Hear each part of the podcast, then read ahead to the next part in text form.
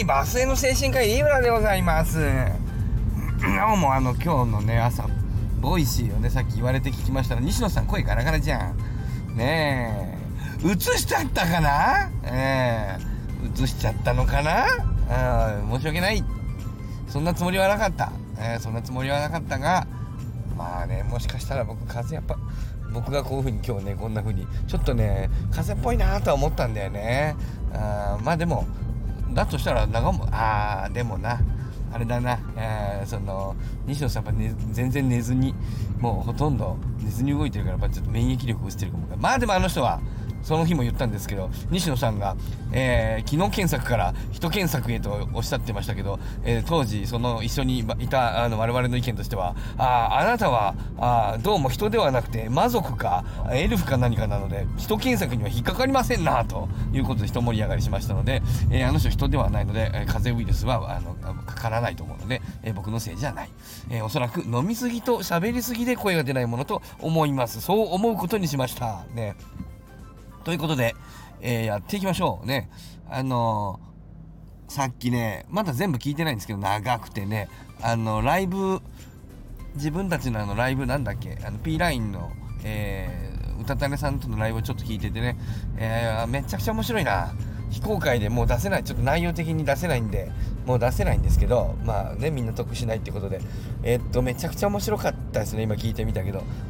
自分で喋ってる時はよく音も聞こえない、前も言いましたけど、スタンド FM のライブ中はその相手の音がよく聞こえなかったりするので、ちょっと聞き取れないところがあったりとかして、あんまりねわからないところがあるんだけどのと、喋ってる時はちょっとやっぱりそうとはいね、もう結構喋るの慣れてきたんだけども、とはいえやっぱりこうどうやって言ったら面白いかなとかね、ちょっとここはね緊張感が出たなと思ったところには少し笑ってみたりとか、なんだそれみたいな感じで笑ってみたりとか、茶化してみたりとか、とにかく場の空気みたいなものもね、やっぱり本当に緊迫したらね面白くないですもんね。本当の感情をその人が持った怒りやら嫌悪感みたいなものをちゃんと伝えながらも、やっぱ放送に載せられるように形を変えて伝えたいので、やっぱりじゃないとね変な放送になっちゃうもんね。聞きたくなくなっちゃうもんね。聞いて面白いようにということでね、今回はだから聞いては面白いんです。最後まで聞いては面白いようによくできているなとは思いますけども、ただ内容的にちょっとやっぱり出したくないかなということでね、ただ面白くてね、だからまた少し今聞いた感想をちょっとね一部話そうかなと思ってまた撮っております。今聞いた部分だけね、いろいろ言ってるんだけど、まあ面白いのは今朝の僕の放送でも言ったんだけど、やっぱりコミュニティの捉え方というのかな、全然違って、あと、やっぱりスカンクさん感情側の意見を代表していて、うたたねさんはやっぱり理屈重視型の人の割と特徴を強く持っているんで非常に面白かった。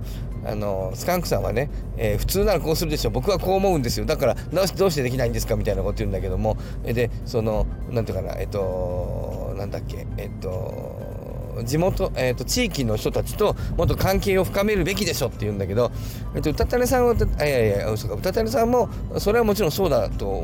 なんていうかな、みんなが仲良いのがいいとは思うんだけど、その手法とかね感覚みたいなものがスカンクさんと全然違うもんだから、なんでやらないんですかみたいなことを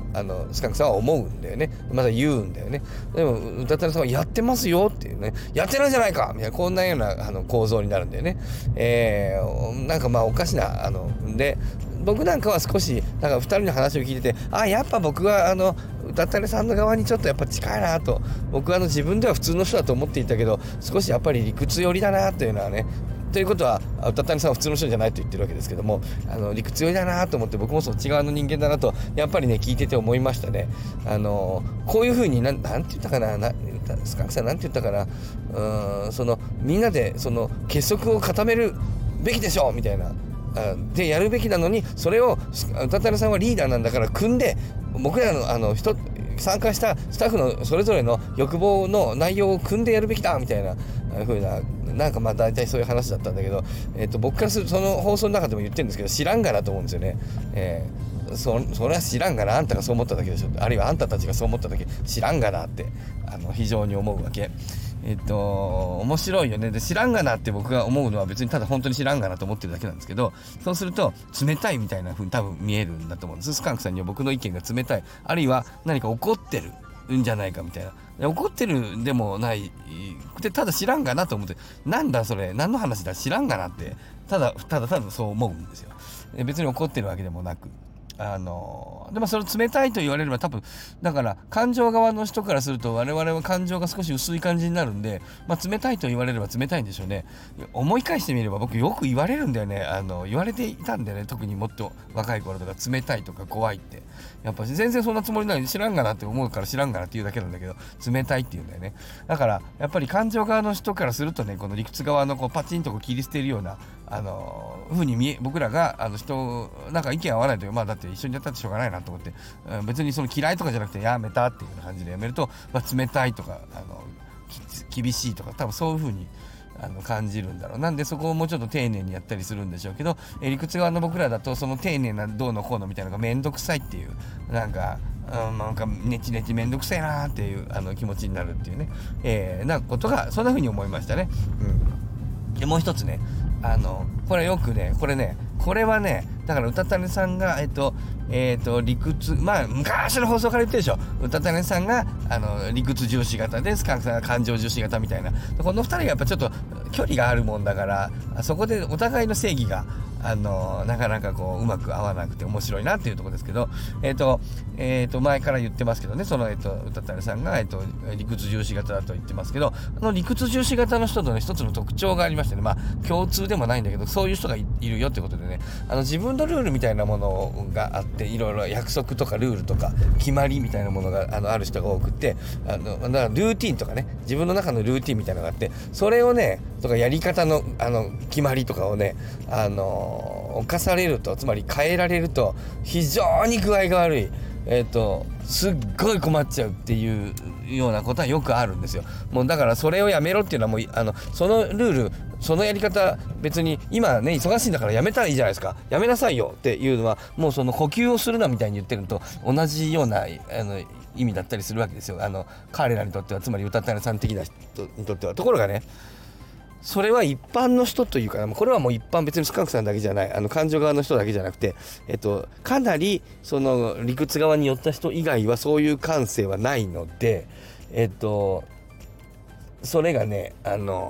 それ言われるとみんな基本的には巨頭なんていうかな、納得共感できないというか納得できないんですよ、一般的には。つまり、そうなんで、例えば何のことを言ってるかというと、うたたねさんがそのなんだっけ、時間がないっていう放送をして忙しいとかあれで放送で言っていて、で忙しいので、大変です、ね、仕事を誰々に振っていますみたいな今でも遡って聞いてみると分かると思うんだけど、まあ、そういった放送をしてらっしゃるんだけど、ランニングみたいな筋トレとランニングをしてるんですよ、ね、でその仕事が忙しい、このなんだ講演会の準備もしないといけない、ランニングもしなきゃいけない、娘となんか一緒になんかランニング、とにかくなんかそういったこともしないといけない、みたいなことを言うと、まあね、スカンクさんに代表される、まあ、今回に関しては、まあ感情寄りというか、まあ普通の人も含めて結構大半の人は、いやそのランニング先に削れやと、ランニングの1時間削れやと先に、そんなにでそのいや僕はランニングはしたいですみたいな、それはお前の勝手だろうと、それはやめろよと先にってな風に、まあ大体思うわけね。でその1時間を自分がランニングを削らずにやることで、それを別の人に頼んで、その別の人も同じように自分の生活があるので、その別のスタッフは自分の娘とのことやランニングを削ってやるわけですよ。そうすると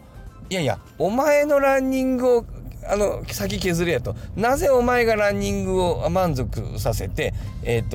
他の人がランニングが削られなきゃいけないのだと、リーダーだろうと、順番が逆だろうとってなことを思って腹が立つみたいなね、ってなことの話なんですよ。で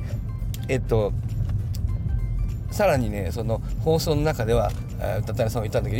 ど、だけど妻が大変だとこれももう嫌になっちゃうと困るので、家事もなんだかな、ちょっと、ね、忘れちゃったけど掃除だとか洗濯分からない、これもやらないといけないし、夫婦の関係も維持しないといけないので、だからできないじゃないですかって言うんですよね。それをね、それは言ったらそれは怒るよねと思うね。これは怒りますよ。お前の嫁さんのこと知るかというようなことにこうなってるんだと思うね。いやこっちも嫁さんおるわとね、例えばこっちも娘おるわと、こっち嫁さんに頭下げてこれに協力しとんだと、お前も頭下げろやと、いやいやうちの嫁さんは頭下げてもダメなところがあるもんですから、いやそれはお前の都合だと、それは知らんがなと、これ今度逆知らんがなね、今度は感情寄りというかな、こっち側から宇多谷さんに向けて知らんがなと、それはあんたの都合だろうがと、これはよく秋社長とかもそういう話をしますけど、あんたの都合は知らんがなと、もうビジネス的にはもうダメですみたいな、そういうこと言う人はダメですみたいなことをよく秋社長がボイシーで言いますけど、まあそんな風に一般のというかな、まあ宇多谷さんより左側の人は思うんですよね。まあこれはね、皆さんそう思うんだと思うで、最もだと思うで、そのスカンクさんがその時僕が言ったんだっけな、まあ、とにかくそれを、ラジオで放送するなと、せめてそのラジオで放送を聞いたねスタッフがどう思うんだと、自分がそのランニングを削り、まあ、象徴的に言ってるよ、ランニングしてるか知らないけどね、もちろんランニングやらその家事のを自分がやるべきことを削って家族に負担を強いているのに、あんたが家族に負担を強いずにあんたのランニングを満足させているのはどういったことだと、まあこう思うんですよ。これはもう本当にね、もうだからね、当然のことだと、これね、誰が悪いとかじゃないんだよなこれ、だからもうこれ当然そう思うでしょうね、思うね、ところがですね、だから今のだけ聞くと宇多谷さんが悪いように聞こえるんですが、ところがですね、人には特性というものがありまして、宇多谷さん的な思考のスタイルの人たちっていうのの多くは、そのルーティンだとか、さっきも言いましたが自分の決まりだとかいつものやりようをやめるっていうのはむちゃくちゃに大変なことなんですよ。実はつまりそれは僕が例えば朝ちゃんと時間に行けと、いや頑張れば行けるんだったらちゃんと時間に来いやって言われてるのと同じなので、そのだからそういう能力的なちょっと偏りみたいなものがある人たちがあるわけなんで、僕は宇多谷さんとは違うので、だいぶ違う人間なので、僕はルーティンを削るとか変化が起こることはそんなになんとも思わないので、むしろルール通りよりもなんていうかな、ルーティンから外れて突発的なことが起こった方が得意です、どっちかというと。だから変化が起こって同じことじゃないことが突発的に何かうわっとおかしなことが起こった時の方が集中力がドパミンが出てグッと集中力が上がって、能力が上がる。だけど変化があったら途端に具合を悪くする人がいるんですよ。宇多谷さんだけじゃないんですよ実は。そうでサプライズが苦手だとかね、ルーティンと違うことが苦手とかね、いう人がいるわけで、その宇多谷さんそこでも言ってたけど、筋トレをしないわけにいかないと。筋トレをしないということはもう明日その仕事がもう9掛け8掛け7掛けになっていくと。で筋トレをしない、ランニングをしないということはもう全然仕事ができなくなっちゃうんで、だってそれ1日だったらいいですけど毎日ですよね。もうそれは毎日数ヶ月ねやるんだから、そしたらもうそれはもう全然仕事ができなくなっちゃうじゃないですかっていうわけよね。でそれはみんなそうかなと宇多谷さんは多分思うから言うんだけど、そうするとスカンクさんはっていうわけ。だってスカンクさんご飯食べなければ動けないでしょって言うんですよ。スカンクさんはならじゃあしょうがないねはみたいな、こういう感じになるわけ。つまりね、宇多谷さんにとっては筋トレを毎日続けることと筋トレを続けている、筋トレやらランニング、朝のランニングを減らせと言われている、それをやめろというのは息を吸うなとかご飯を食べるなと言われていることと同じことのようになんですよ。宇多谷さんはそう感じてるわけ。そうですよねと、みんなそうなんじゃないのってね。だけどこれはスカンクさんだけじゃない、これは結構多くの人にとってそうだけども、いや筋トレをやめたりランニングをやめることとご飯をやめることは全然別のランクの話じゃないですか。まあこれを聞いてるのは少しだから聞いてるというか、この業界の人は少し僕も含めて宇多谷さん寄りの人が多いので、割とね一般の社会よりかは多いので、分かると思う人もいるかも分かりませんけど、一般的にはあまり分かると思う人はいないんですよ。人口のおそらく 1% か 2% ぐらいじゃないかな、うたたねさん的なこういう感覚を持っている人は ただいるんですよ。でその人たちはだからね、それはちょっと辛いよね。つまり筋トレをやめることがご飯を食べないのと同じぐらいのことだっていう話は全然共感されないわけだから、みんなはぁってなるわけ。お前何言ってんのってなるわけだけど、実はそうなの。だから僕らなんかも仕事始まってなんていうかな、仕事に人生でほとんど毎日間に合わないとかって、でもなんか大事な時だけ間に合うって言ったら、はぁでちょっと私間に合わないんですあんまりって言ったって、はぁって言われるのよこれ。僕はたまたまなんかちょっと権利に守られた医者というね、特殊な職業についているので、自分から狙っていってるとこあるんだが、だから守られてるけど、僕一般のサラリーマン無理でしょ。間に合わないねほとんどで、気分が乗れば来れるんですけど、気分が乗れないとちょっと来れないんですよ。はぁだよ。はぁ、アホですかお前何言ってんのって僕多分言われると思うわけだから、そういう偏りを持っている、うたたねさんとは違うんだけども、別のある種の偏りを持っている、僕は ADHD 的な偏りがちょっとひどい、ASD もあるんだけどみたいな、はっきり病名的に言えばね、病名っていうかな、障害名的に言えば、だけど僕はいろいろ免許が強い免許を持っていたりとか、ある種の才能を持っていたりとかで、困らずに生活していますけども、これは、いろんな力を使ってカバーしてるだけのことで、一般的な社会性という意味では僕はもうやっぱりこれダメでしょ。この僕のダメさ加減は割と分かりやすいんじゃない？こんな人あなたの会社に、皆さんの会社にいる、あなたの会社にいるこんな人、クビじゃんっていうか、無理でしょ、絶対無理でしょ。ってなことでね、そういうこうね、何かある種の障害というか偏りというかな、強い偏りは場合によっては障害なんだけど、別にうたたねさんも普通に働いてるから別に障害ではないし、僕も障害ではないんだけども、偏り的にはうたたねさんよりも僕の方が強いかなとちょっと思ったりしますけども、ちょっと異常さとしてはね、僕の方が異常じゃないかと思ったりするが、とにかくそういうこう偏りを持ったものからすると、理解されない、非常に理解されにくいとは思うんだけど、そういう人がいるんだよってこと、これがなかなかだからね、そのね放送の中ではね、うたたねさんがそう言ってるの、だって仕事がご飯を食べなくてできますスカンクさんって言って、だからスカンクさんはってなってるのな、ご飯を食べなきゃできないよそりゃ、だけどランニングやめたってできるだろうがってこう思うわけね、わかるんだよ、わかるんですけど、そういうことあるの。それは僕がそういう人をたくさん見ていて、みんなが同じ言い方をするから、これは個性ではなくて、この人の特性ではなくて、この人たちの特性だっていうふうに僕には見えるんです。それは数見てるから、そして論文を読んでるから、そして教科書を読んでるから、そういう人がいるということが世界的にこの分野では知られているから、で僕は自分が実際ちょっと偏ってるから、なんです。だからね、そういうやっぱ偏りみたいなものがやっぱりみんなに知識として、感覚として、知識だけじゃないんだよね、知識だけやってもダメなんだよね。そういうものかっていうふうになんていうかな、腑に落ちていただかないとね。だから僕もそんなたまに集まりにちゃんと来ないけども、その程度なら別にいいじゃん。だけどね、仕事に来なかったらダメでしょ、ね、だから職場の人とあなたたち皆さんね、このクラゲの仲間みたいなものとは僕に対する感覚は多少違うともちろん思うわけですけども、LINE の電話で話が途切れました。もう何か情熱的に話すことができなくなった。